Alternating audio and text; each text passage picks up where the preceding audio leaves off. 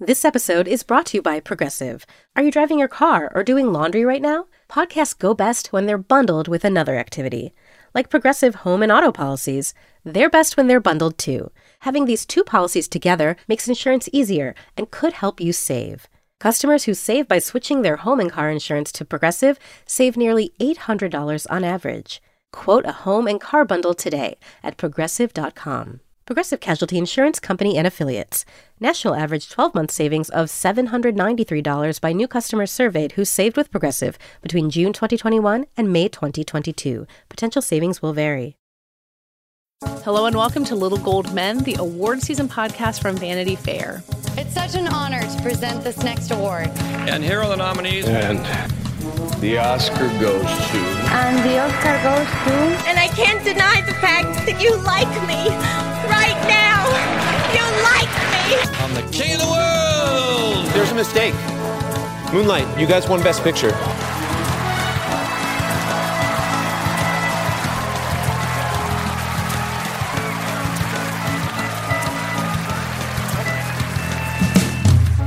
I am Katie Rich, and I'm here with so many people returned from so many festivals. I'm here with Richard Lawson. Hello. With David Canfield. Hi. And with Rebecca Ford. Hello. I didn't say return from the Emmys, but we, we talked about the Emmys already. We're, we're done. Uh, we are fully all feet into uh, Oscar season. Um, the Toronto Film Festival is still ongoing, but um, Richard, as we record this, you are like hours away from having crossed the border. Like, are, do you even know which country you're in right now? I'm still nauseous from a turbulent flight. That's how recent it was. uh, yeah, that was so I was in Venice for eight days, Toronto for six. So that's a full two weeks of film festival. It is is quite a lot, and I think you and David both toward the end of Toronto were kind of confessing that like it, it's a lot to take in. You know, you're trying to like really process all of these major movies all at once, but I'm not sure anyone really can. Yeah, and and the way the festival was scheduled, Toronto this year, it was just that Saturday and Sunday so the, of the first weekend, which is normally busy no matter what, but like this year it was just back to back huge things. You know, so you had to write in between and wait in these long lines because one screening was getting out while the other was supposed to be loading in, and it just felt really chaotic. And partly that was fun because there was a lot of excitement in the air, but it was also just like compared to last year's basically empty Toronto, uh, this was a kind of a culture shock back to pre-pandemic levels. Yeah, David, did you feel like you got to properly take in what you saw? Uh, I mean, because I feel like the inside baseball is like, oh, the lines are so long and the food is terrible, but it, it does affect how the conversations around these films are shaped. Definitely does. Um, I think it sort of depends on the movie in question. It felt like a smart choice for me to start the festival with Triangle of Sadness because it was kind of a fun, wild ride. And I was truly so exhausted from going back from Telluride to going to Toronto uh, that I was unsure as to how I would get through the week. I, I think generally, if you see some of the reactions, there were some movies where it was like, oh my God, that is rooted in that kind of fatigue and that kind of just, especially in Toronto, you really are running all around seeing movies all day. Um, and you don't have a gorgeous mountain backdrop like you do in Telluride. Um, but you know, I think I got everything that I wanted done, and I I'd like to think I absorbed everything properly. On my last day, because uh, I had a late afternoon flight, and I was like, "Do I want to do one more movie?" And um, then I got an email about a last minute P and I ad for Saint-Omer, which is a big French movie that played really well in Venice. And I thought, fine, I'll do it. And I sat in the theater and I was like, why am I doing this to myself? And then I loved the movie and I was very happy I did it. So you know, just got to push through. Sometimes that last movie, you know, yeah. my last movie was Empire of Light, which I had heard sort of middling things about from Telluride, and then the first press screening happened in Toronto. And people were really down on it, and I was like, okay, well, you know, I got to see it. It's a big Olivia Colman Oscar movie, and I loved it. And I was like weeping for the last thirty minutes, partly because I was tired and you know homesick and all that. But like that mood works well. So if you're going to go see Empire of Light in theaters in December, just like I don't know, go on a long trip alone and have to do a lot of work on that trip, and then see that movie. and see twenty movies beforehand. That right? Yeah. Um, yeah, I mean, Toronto had a lot of movies like Empire of Light and The Whale and Women Talking that had premiered at previous festivals and kind of had their buzz shift a little bit. Um, but maybe we should start with the ones that really were the Toronto premieres. And I think the only place to start is The Fabelmans, the Spielberg movie that premiered in that packed Saturday night window. I think there were people shuffling out from Glass Onion as Spielberg was talking. It heard it sounded like a whole lot of chaos. But um, David and Richard, you guys both saw it, uh, and it seemed to have played really well. Yeah, Richard, you went to the premiere, right?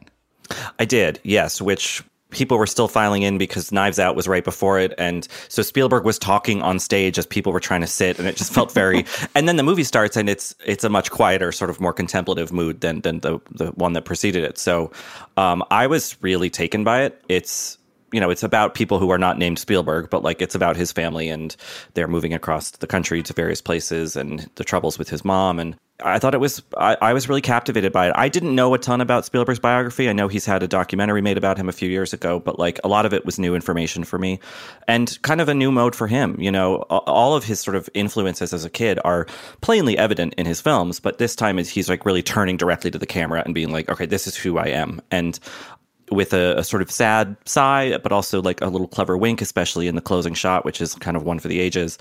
And I think all of that is best represented in Michelle Williams, whose performance is like really, really great. I think um, yeah. it's big, but it really works. And you know, our kind of text conversation afterward was like, "Oh, she's definitely going to win Best Supporting Actress if they run her in supporting." Which I, I think they will.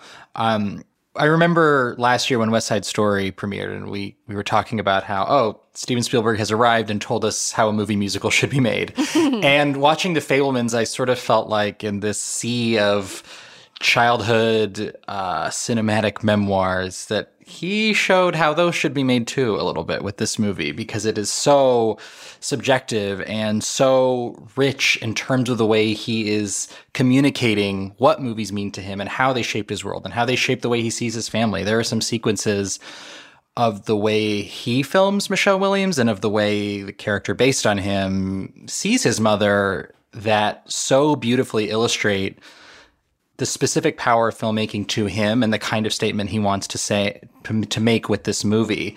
Uh, I was incredibly moved by all of that and all of the choices he made. Uh, a lot of you know vague tweets about the last shot uh, were made the night of the premiere, and I couldn't go because I had to go to the Knives Out party, the Glass Onion party, Ooh. which was co-hosted by Vanity Fair. Uh, but I did see it the next morning, kind of having that in my mind, and I got you know, it's it's a kind of a whimsical final shot, but it's also really emotional, and it, really just hit me in the heart. I was pretty blown away by it. I, I think it's not going to be for everyone because it is a sentimental movie for sure, but um, I do think it it, it works um, pretty thoroughly. But I'm told maybe not as sentimental as the trailer that came out after the TIFF premiere makes it seem, which kind of lean hard on the like, a boy learns to express himself by playing with his Super 8 camera and the dreams of yeah. celluloid. Like, it seems trickier than that. It is. I mean, it's darker, you know, and something that I, I, mentioned in the review is that, like, you know, we tend to think of Spielberg as, oh, he's a nostalgic filmmaker, he's a sentimental filmmaker, and he is those things. But his movies are also dark and violent, you know, very often. And I think there's not violence in the in the movie exactly. I mean, he gets beat up at school, but like, I think the darkness is is sort of well explained in the movie. Hmm. That like his his first kind of the first film image that really burrowed into his brain, not in a positive way in the beginning, was like a train crash where someone, you know, someone in a car gets hit by a train and dies. And he seeks to recreate that with a train set at home and a camera borrowed from his dad. And, and I thought that kind of explication was really interesting alongside the sort of why do so many Spielberg movies feature like boyhood wonder? You know, we get that too. But I, I don't know. I think it was a full and sort of honest autobiography. I mean, who, I'm sure stuff has been omitted or edited or you know changed, but like it felt thorough to me in a way that went past expectation, you know, and certainly past what the trailer suggests the movie is. And and felt really true. I think when you watch a movie like Belfast, which I wasn't as big of a fan of, there's a lot of that sort of those rose-colored lenses and these very sentimental sequences, and the boy is just sort of like unrelentingly charming young fella. Whereas here, whereas here, my favorite sequence of the movie is probably, you know, I don't want to spoil anything, but it is, I think, a moment when he realizes his own power as a filmmaker and it involves, you know, him just shooting home movies with his parents. And there's a discovery that he makes in there that is kind of staggering for him and in turn for you watching it. Um, and it's it's really quiet. It's just him watching what he made, but it's um, it's really powerful because there is some darkness in that, and there is some understanding of oh, I can I can look at things in a more complex and dark way with this camera than maybe I can without it. And so it gets me the clear that Michelle Williams is like the supporting actress, like front runner with a bullet, and you will have plenty of time to talk about that. How seriously should we be talking about the idea that like Steven Spielberg, I think underrated by the Oscars, but not everyone agrees with me. Like, is this his like big old third best picture win? If there was a best picture at Toronto, it was that, I think. okay. I mean, there is the People's Choice Award, which we'll know the winner of by next week. Yeah, which I would kind of think, oh, it'll go to Glass Onion, but you know, the the voters in Toronto, the the, the viewers, you know, they they do generally try to also get something that feels more serious in there, you know, like even if it's something with the tone of Green Book, say, but like, so I don't know, maybe the Fabelmans would be that, but but I think that because it is yes a tribute to a, a love of cinema, and that's an Academy favorite. But it's not heavy handed in that, and it's kind of very particular in that. It's personal. It's not just some sort of broad, like, aren't movies great sort of thing. So and and the craft is incredible. The cast, other than Williams, is great. This kid, Gabriel LaBelle, I think his name is, who plays Sam Fabelman, the the, the Spielberg stand-in, is excellent. Like really a find, and he And looks a like- lot like. And he's like 19. Like he's not like a cute kid. Oh, he's a, yeah, he's a he's a precocious teenager who seems older than his years and is very you know narrowly focused on on movie making for a while at least in the movie. And um, I think that the component parts are good enough that it's a movie that I think could stand alone even if you didn't know who Steven Spielberg is. So Hmm. I think that helps its best picture chances. Yeah, completely agree with everything that I'm Rachel Martin. You probably know how interview podcasts with famous people usually go. There's a host, a guest, and a light Q&A. But on Wildcard, we have ripped up the typical script. It's a new podcast from NPR where I invite actors, artists, and comedians to play a game using a special deck of cards to talk about some of life's biggest questions. Listen to Wildcard wherever you get your podcasts, only from NPR. Apple Card is the perfect cashback rewards credit card. You earn up to 3% daily cash on every purchase every day. That's 3% on your favorite products at Apple, 2% on all other Apple Card with Apple Pay purchases, and 1% on anything you buy with your titanium Apple Card or virtual card number. Visit apple.co slash card calculator to see how much you can earn. Apple Card issued by Goldman Sachs Bank USA, Salt Lake City branch. Subject to credit approval. Terms apply. Uh, well, I feel like we went really long on Fabelmans, which makes sense uh, because, again, it seems like the movie. But I mean, we should just go a little bit back to Glass Onion, which premiered right before Fabelmans, and I think was probably the other most anticipated movie of the festival. And again, like really seemed to have lived up to its expectations. Richard, I think you were one of not the only person saying it wasn't quite as good as the original, but it seemed like you still had a pretty great time. Oh yeah, it's fun, and Rian Johnson, you know, does he's very re- uh, like au courant. Like his his references, his jokes are like very sourced from discourse that was happening the morning you saw the movie. You know, like it, it's uh, Yeah. and that can be an asset. It can also, I think. In Glass Onion, be a slight detriment because uh, a colleague said to me right after it was like he was like it was Twitter the movie, you know, like Oh, boy. um, and uh, so I, I found that to be less rewarding than others seem to. Um, I also think that it has the sort of sequel problem of it just is like, okay, how do we, Netflix gave me all this money. The first one was such a kind of out of nowhere smash hit. How do I recreate that in another intricate way? I think I have to go bigger. And the scale of the movie, even though it was a COVID production and the sort of what's being talked about in the film, felt maybe a little too big for what I would would, would prefer just kind of be like a creepy old house murder mystery. Hmm. All right, but David, can we talk about Janelle Monáe? We can talk all day about Janelle Monae. It- Probably the first ha- third of the movie, I was like, "Ooh, I I don't know about this." there are a lot of questions about plausibility, and I think there's some awareness that Ryan is toying with you, and you don't know how. But the movie does have a, I think, a really canny structural shift that opens the whole thing up and really just allows Janelle Monae to run away with the thing. Um, again, no spoilers. Ryan is very, very conscious of spoilers. I really don't want like I don't usually care about spoilers, but this is one that I feel very happy yeah, to be in and I think on. that that yeah, we we want to honor that, and so I'm gonna. I I don't want to say too much, but it's definitely a movie that reveals whose movie it is by what the twists are. So I should probably leave it at that. But I am of the opinion that Janelle Monáe is a generally very underrated actress. She was one of my favorite performances in Moonlight. I thought she was the breakout of Hidden Figures and should have been the nominee from that movie. Uh, I think she's always or often better than the movie she's in. I thought she was very good in a very bad movie in Antebellum. And it is a pleasure here to see a director recognize what a fun actor she is and also how much range she has and completely lean into that and let her loose a little bit. Uh, and she gets a hell of a final scene, too.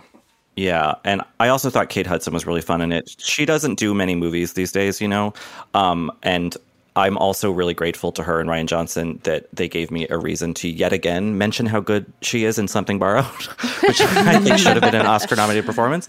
Um, it's a very similar role where she's this kind of vapid but cruel socialite fashion person and she's just so good at that kind of role um, and it was just really fun to I, I kind of expected her to be like in two scenes and then die or disappear or whatever because i was like kate hudson doesn't really do movies but she's a big role you know everyone gets their their, their chance to do something fun and uh, i was happy about that I feel like anyone who traveled to Italy for that production, like in you know 2020 or whatever, like if they're there, they're there. Like no one's flying back home. Well, oh, well, all right, okay, all right. No spoilers. Um, that, it does. Maybe maybe that's a throw. Maybe that's a red herring. Who oh, knows? that's true. It does seem like if you want to get your hopes up for Oscars for for Glass Onion, particularly for actors, that Janelle Monáe might be a reasonable place to pin them. I mean, we can talk about Netflix and their strategy and what else they have, but it does seem like the enthusiasm. You know, Knives Out got into screenplay nomination. It seems like there's reason to believe it might go further this time. Yeah, I'm I'm thinking about it. Um, coming out of Telluride, the mood was very dark and grim, and I think there was a real hungering for crowd pleasers. And Toronto just kind of kept hitting, you know, movie after movie with that. Like The Woman King played really well, and Bros played really well, and absolutely Glass Onion uh, played really, really well. Now that the race doesn't feel like it's lacking for that type of movie, and mm. we haven't even gotten to Wakanda Forever or Avatar yet, I wonder if it's got enough weight and substance to to push through because you know this race does fill out quicker than we think.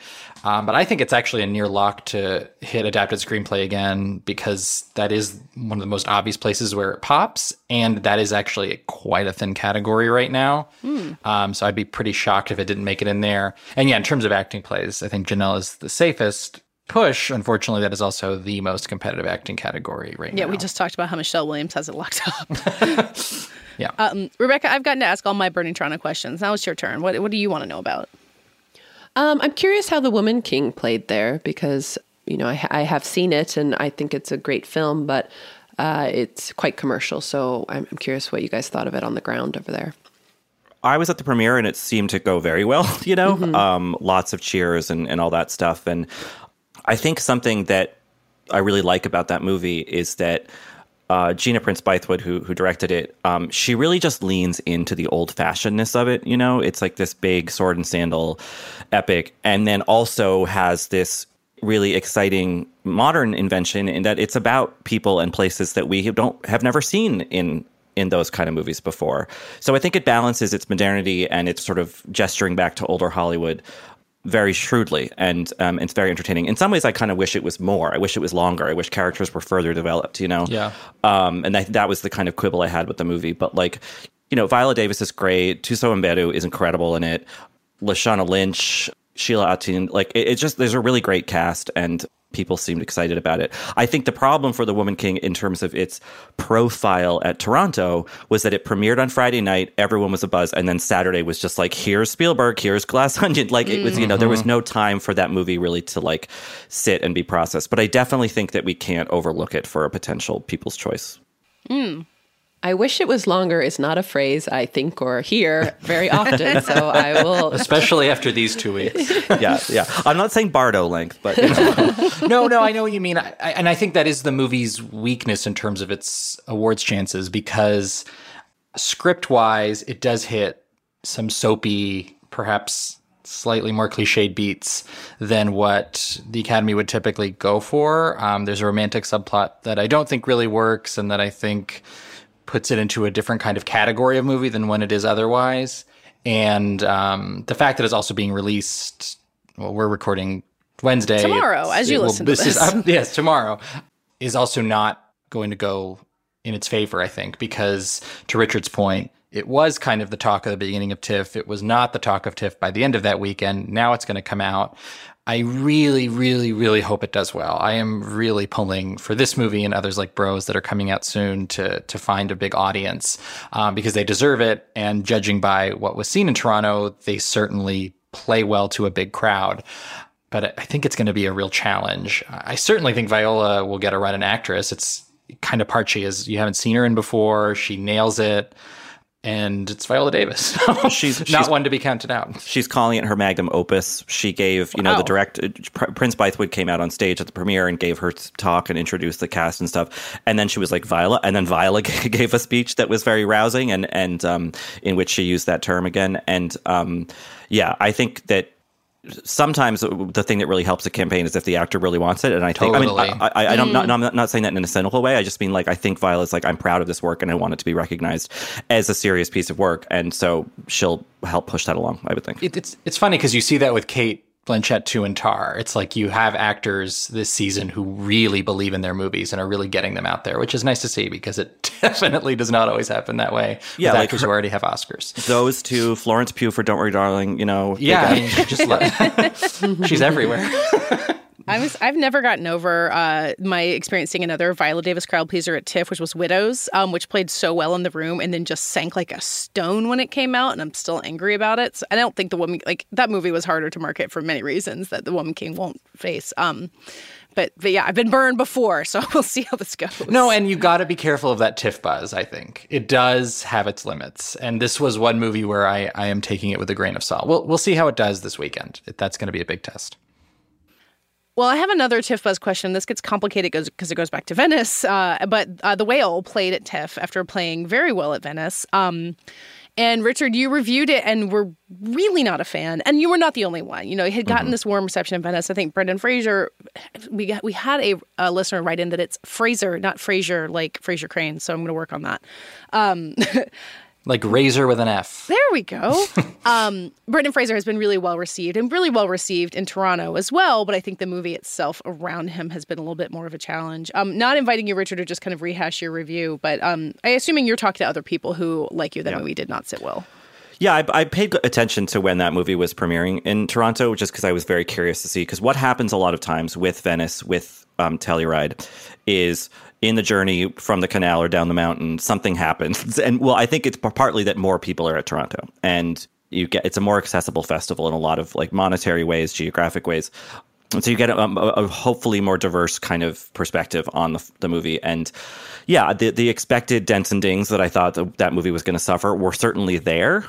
But I still think that it emerged intact and the Fraser campaign really did um, he has a lot of love for him, you know, uh, both within the, the industry, within that kind of community, and in, in terms of the viewers. And I think that that kind of esteem goes so far. And I also think like, okay, we're talking Colin Farrell, the Venice Award winner for mm-hmm. Best Actor who beat Fraser at Venice, you know, um, he's a contender, certainly. There are some other ones emerging, but like Fraser is still like, I think a couple laps ahead. And I don't know if, who, who is going to catch up and when, when they'll do that, you know? Yeah, I haven't yeah. seen The Whale yet, but it reminds me a little bit of Renee and Judy because mm-hmm. it just mm-hmm. feels like this is about the person and giving them sort of the accolades they deserved, especially for a difficult journey in the business. So um, I'm curious to see it, but to me, it feels like it may not even matter that much that the film is not well liked by some people. Yeah, he he just feels so far ahead to me at mm-hmm. this point in that race. I think you could see Colin Farrell winning a lot of critics awards, for example, and seeing that kind of split. The movie played really, you know, in Venice, it felt like the reviews overall were a little bit more positive, but in Toronto, when it was at the premiere, I wasn't there because I've seen the movie, but I heard it played. You know, everyone was crying by the end, and it everyone was saying audience award winner. And then the critics were, I think, a lot overall harsher on it. Um, you know, I saw critics from Vulture and Entertainment Weekly really reacting quite negatively to it, and I think that that's going to be a theme as we get closer to the movie's release. Mm. Is you know, is is this movie not landing with critics enough to actually be a problem for him? But you know, on the other hand, you have the audience side where there seems to be a lot of love for the whole movie. Um, I'm gonna I'm gonna pivot and talk about Best Picture a little bit because uh, I was talking with a friend who I think you know is very good at the prediction game, and he asked me um, on the ground what are the you know movies that I think out of these festivals came into you know have emerged as like strong Best Picture nominee having strong Best Picture nominee chances. And I mentioned um, Women Talking, Banshees of Inisherin, Empire of Light, Tar, uh, and Fabelmans. And then he said, "Oh, and The Whale, right?" And I that Hmm. kind of shocked me because I just wasn't considering it in that context. But he had been in that room and uh, seemed fully convinced that it is it is going to play enough to that kind of wing of the Academy to get into the ten. So we're thinking about. Um, I was noticing that I think it was on Sunday night as The Whale was premiering. They also had the TIFF Gala um, Awards, um, which is really interesting. It's kind of crazy to me that they have an award show in the middle of a festival where like no one has time for anything. Much Both him and Harry show. Styles had to run back and forth to their premieres. They did. um, and there was a picture that A24, of course, tweeted because they are behind both movies of Brendan Fraser and um, Michelle Yeoh, who was there basically just to receive an award. Um, I don't even think it was for Everything Everywhere All at Once. It was like a Share Her Journey award. Anyway, a tribute award for Michelle Yeoh is very pointed at this point in the season. Um, Yeah. and so A24 seems to know what their what their horses are, the whale and everything everywhere all at once. Um, it's not a bad position to be in. No. I mean, those are two very strong contenders in Brendan Fraser and Michelle Yeoh. Um, I wanted to ask about the other Harry Styles movie, uh, Hmm. My Policeman premiered there. I did a first look on it and I've seen it, but I'm curious what Richard and David felt about it. I think it's dead on arrival. Ooh. Ouch. Sorry, I just fell asleep when you mentioned my policeman. What, what are we talking about? I think Richard Lawson killed it on its way to its arrival, actually. Uh, yeah, I didn't care for it. Um, I and I, I, I, I reviewed it conscious of. Uh, I don't know if you guys know, but Harry Styles has a lot of fans online um, who are very, You've they're very tangled with invested. them many times Uh, yeah, uh, so I, you know, I, look, I didn't pull punches just to make them happy, but like, there's an earnest effort in there, you know. Um, and I think the sad thing is you kind of just see him drowning, and like the movie is kind of powerless to like help him or doesn't bother to, you know. He's just like, it's just it's so much of the movie hangs on him, m- way more than I thought would.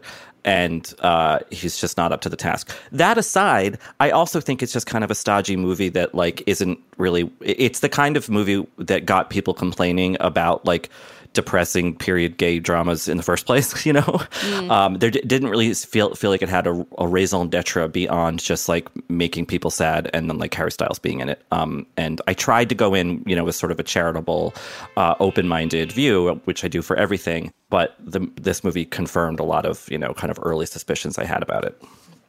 It's so interesting because I thought it was fine. I mean, I definitely agree with a lot of what you're saying. I thought Harry was better in this than in Don't Worry, Worry, Darling. And to me, it felt like if he is given some more opportunity, I do think there is maybe a chance for him as an actor, but maybe I just had a different experience seeing it alone in a room several months ago. But he he's been a little bit quiet on on these press tours at the festivals you know?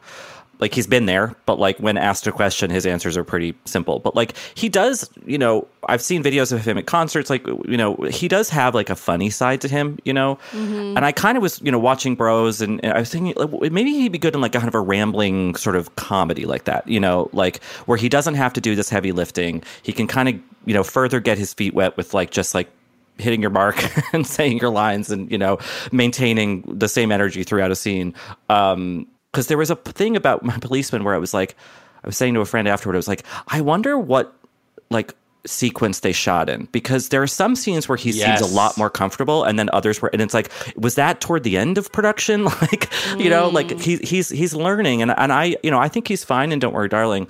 Um, i think the problem with policeman is just that like it's a heavy role and in a heavy movie and he's not up to the task yet. I mean that's that's true of a lot of young actors you know? He's just been tossed into the deep end of the pool pretty quickly. Yeah. I'm I'm feeling a little bitchy, and I'm not thinking about giving Harry Styles more chances right now. I got to tell you. Ooh, your your festival burnout is really showing you. I think this one it was just like you know David Dawson who plays his lover in the movie. I thought was really wonderful. The the movie and the story underserves him. I thought that was true of the book as well. Um, so I don't think that's the movie's problem. But you know, it's just like that was a real actor doing interesting, deeper things that it just felt like Harry couldn't go to for me. The notion of him playing conflicted in this movie was just sort of staring into space. Um, and that was my takeaway. Sorry, I really. I'm going to stop now. I just this movie did not this movie did not work for me. Harry me. Styles is I- to spit on you, David. You.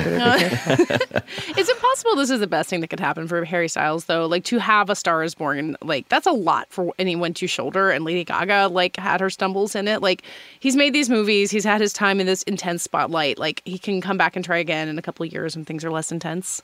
Yeah, and in my policeman's case, like it's a mess that no one's going to see. So like it's not like he's like it's not glitter, you know. He's not having some like hugely high profile but what disaster. if it were like glitter? Yeah, Would it be better? Well, he is Yeah. he is in Don't Worry, Darling. I mean, people are going to see that. That's but he, true. but I think he's fine in that. You know, I mean, that's just me talking. But like I, um, and also Glitter's not a bad movie. But um, I was I was going to challenge you on that. I'm glad you corrected. um, you know, I, I just think like God, this must be also exhausting. And like he tried it. Maybe he- the bug will bite again in a couple years, but like there didn't there I didn't detect any urgency from him when he would do press conferences for either of these movies. Um, so I think maybe it's already in his rear view. I, th- that that's exactly right. That that was ex- exactly my takeaway, and that's kind of what I meant about the campaign is probably dead. Is he just seemed done? He really seemed done at that premiere. He didn't. It was it was not Viola Davis at the Woman King premiere. Let's put it that mm. way. I don't feel like there were any like really huge high profile stumbles. I don't think there was any, anything even on the level of Bardo at Venice coming out of Toronto. But is there anyone else you want to mention who like we had been talking about a few weeks ago as a big contender and now maybe not? I have questions about the inspection. You know, hmm. um, hmm. that was a that was that premiered on the first night of the festival, so a lot of people had just gotten into town, and it was a very buzzy premiere um, at a smaller theater. And it, there's a lot of good in there. You know, it's a first time scripted feature from Elegance Bratton, the writer director. It's based a lot on his life as a gay guy in the military in the early 2000s. Um, Jeremy Pope, the lead performance, is strong. Gabrielle Union strong, but I think it, it was made made a quieter impact than maybe we, we on this podcast had been anticipating based on its placement at, at Toronto and New York. Um, so I think that I, I think that the movie has chances for maybe its two performances I mentioned, but otherwise it's not the big like breakout thing that maybe we were hoping it would be. But I don't know, maybe Yeah. David, you feel differently. No, I, I and yeah, that that is another movie where I just feel like the campaign is going to have a really hard time, and that's this is a case of a movie that I really liked overall. Um, but it it wasn't the breakout that I think A24 was hoping it could be.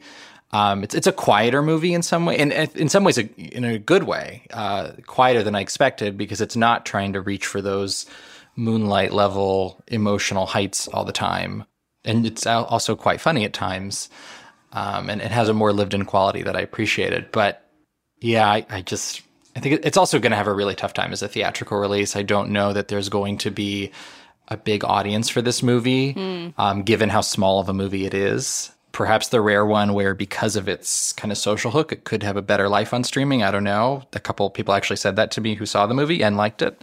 So I've been thinking about that. But um, yeah, I, I think it wasn't a flop by any means, but in terms of where it can go from here, that's a pretty big question mark. It's good enough as like it's a it's a really strong first feature. You know, Totally. can't wait to see what Bratton does next. It probably should have been at an in person Sundance rather than immediately getting swallowed up by the huge movies at Toronto. Um, but uh, yeah, I mean, I'm again, I'm eager, and like, and like, I think Pope, like, it's good for him. It's great for Gabrielle Union. Um, you know, there's no loser there at all. It's just maybe not um, the phenomenon that maybe we'd kind of pinned it to be. I do highly recommend anyone reading um, David's interview with Gabrielle Union uh, the day after the premiere happened because she was just so great and funny and thoughtful and like it seems like a really exciting moment in her career regardless Yeah. of where the film goes from here. She is so good in the movie. She has two big scenes and she is just completely owns them.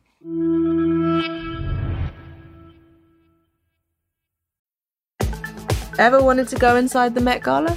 I'm Chioma Nnadi, and this week on The Run Through with Vogue, we take you inside the world's most exclusive and glamorous party. We'll talk about the best looks from the red carpet and everything that happened after. Listen to The Run Through with Vogue wherever you get your podcasts. Well, maybe to wrap it up um, and to go on the positive spin of this, is there anyone who has kind of had their status improve since we last talked last week? We talked about Brendan Fraser already. We'll show you they're getting her award. Uh, Rebecca, I think you mentioned Banshees of Inisherin momentarily. Like it played at Toronto too, seems to have played well right after Colin Farrell won the Best Actor award. Um, who else really came out of TIFF looking good? Yeah, watch out for Banshees because I don't know anyone who doesn't love that movie. And it's it's both a crowd pleaser and really smart and sneaky sneakily deep and gets kind of dark but in a in a way that is is more accessible. Uh, i think that could have a very long healthy life this award season. And martin mcdonagh could be a frontrunner in screenplay at the very least yeah, and it's also Searchlight, and we know they know how to do this, right? Yep, so absolutely. And I, I think that this, the good thing about how Empire of Light played is, I think they quite clearly see that Banshees is their strongest contender. Mm. You know, it was really widely acclaimed, and also I think it is a, is a sleeper for the Audience Award, um, just because people do really connect with Martin McDonagh's movies generally. Mm-hmm. Like I think they've all been, you know, In Bruges is such a cult hit now. Three, Three Billboards, Billboards certainly had a great life. Exactly. Um, so yeah, that that that this is a movie that did really well in Venice, and that seemed to only build in Toronto. And then on the other hand, I think Women Talking cooled off a little bit. It's a movie that was destined for a great Telluride launch, and they nailed that. Uh, I expected it to meet a little bit more resistance in Toronto. I think people still are really high on the movie overall, but uh, as a Best Picture frontrunner, I think you can safely say it's down down from that tier now. I wanted to point out a Searchlight movie real quick from what you said, David, that I don't think any of us have seen, but people love the menu. People mm. love the menu. Yeah, I can't wait to see it. I uh, have not seen it. I love Ralph Fiennes so much, and I'm so excited about it. So maybe I'm just putting putting a pin in that. That that's worth watching. I also am curious to see what happens with The Good Nurse, which premiered at TIFF. Mm. Um, it's a Netflix film. It was seemed to be kind of lower on their priorities, but I think it was received really well. It's Jessica Chastain, Eddie Redmayne. Um, I believe Eddie's going to go supporting and Jessica lead. So, you know, it's two Oscar winners in a movie that I thought was quite well done and was totally interesting and fascinating to watch. And so um, I'm curious if if that's going to get a little bit more of a boost coming out of the festival. Yeah, I didn't see that one because they scheduled it at 9:45 at night, and I said, "I'm good night, nurse. uh, not doing that." Um, I guess there was technically a press screening the next morning, but um, yeah, I heard good things about it too. I'm curious to see it. Um, I think I think it's not at the top of Netflix's priority list, you know, but it does definitely sound interesting. I mean, there are other movies like the Laura Poitras film that won Venice that played really, really well at yes. Toronto. Yeah. That's a documentary about Nan Goldin and her fight to get like the Sackler names off of like various you know public art institutions. Um, and it's headed to the New York Film Festival, and Nan Goldin designed the posters for this year's New York Film Festival, which are oh, awesome. So amazing. I don't know what kind of marketing that is, but it, it's working on me.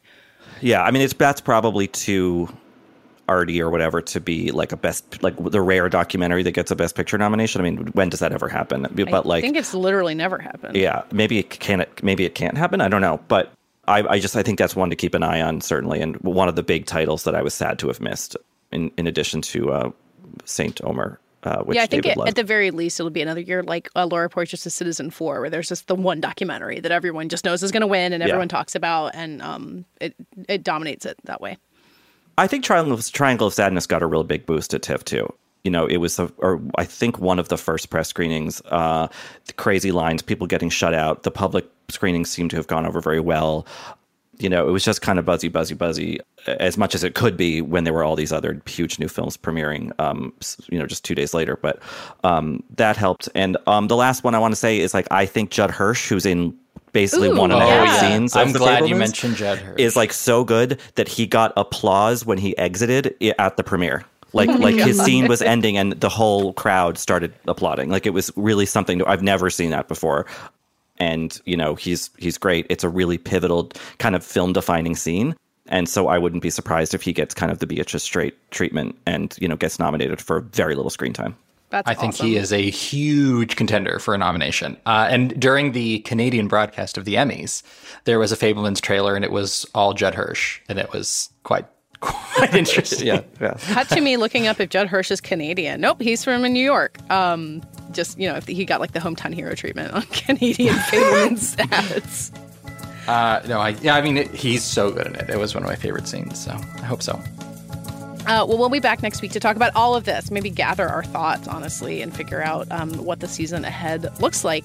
Um, but in the meantime, all of Richard and David's amazing TIFF coverage is available for you. We had a whole live blog uh, with little tidbits that didn't even make it into other articles, so I highly recommend scrolling back through the whole thing. Our portrait studio was gorgeous with photographer Sebastian Kim, so look at those. Um, and follow us on Twitter. We're at HWD. I am at Katie Rich and Richard.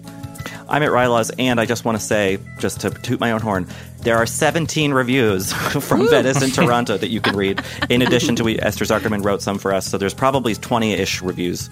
Um, and David, you wrote some, right? Um, so Yes. uh, we there's a whole feast of things to read um, and other coverage. Um, so please do that because it was a lot of, no a lot one will work. hear from you for a week because you'll be in your hyperbaric chamber sleeping.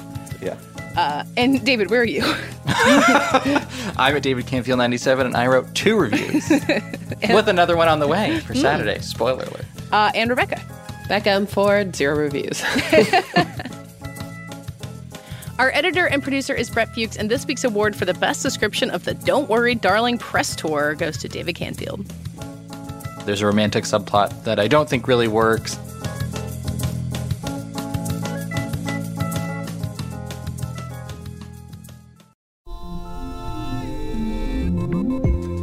You come to the New Yorker Radio Hour for conversations that go deeper with people you really want to hear from, whether it's Bruce Springsteen or Questlove or Olivia Rodrigo, Liz Cheney, or the godfather of artificial intelligence, Geoffrey Hinton, or some of my extraordinarily well informed colleagues at The New Yorker. So join us every week on the New Yorker Radio Hour, wherever you listen to podcasts.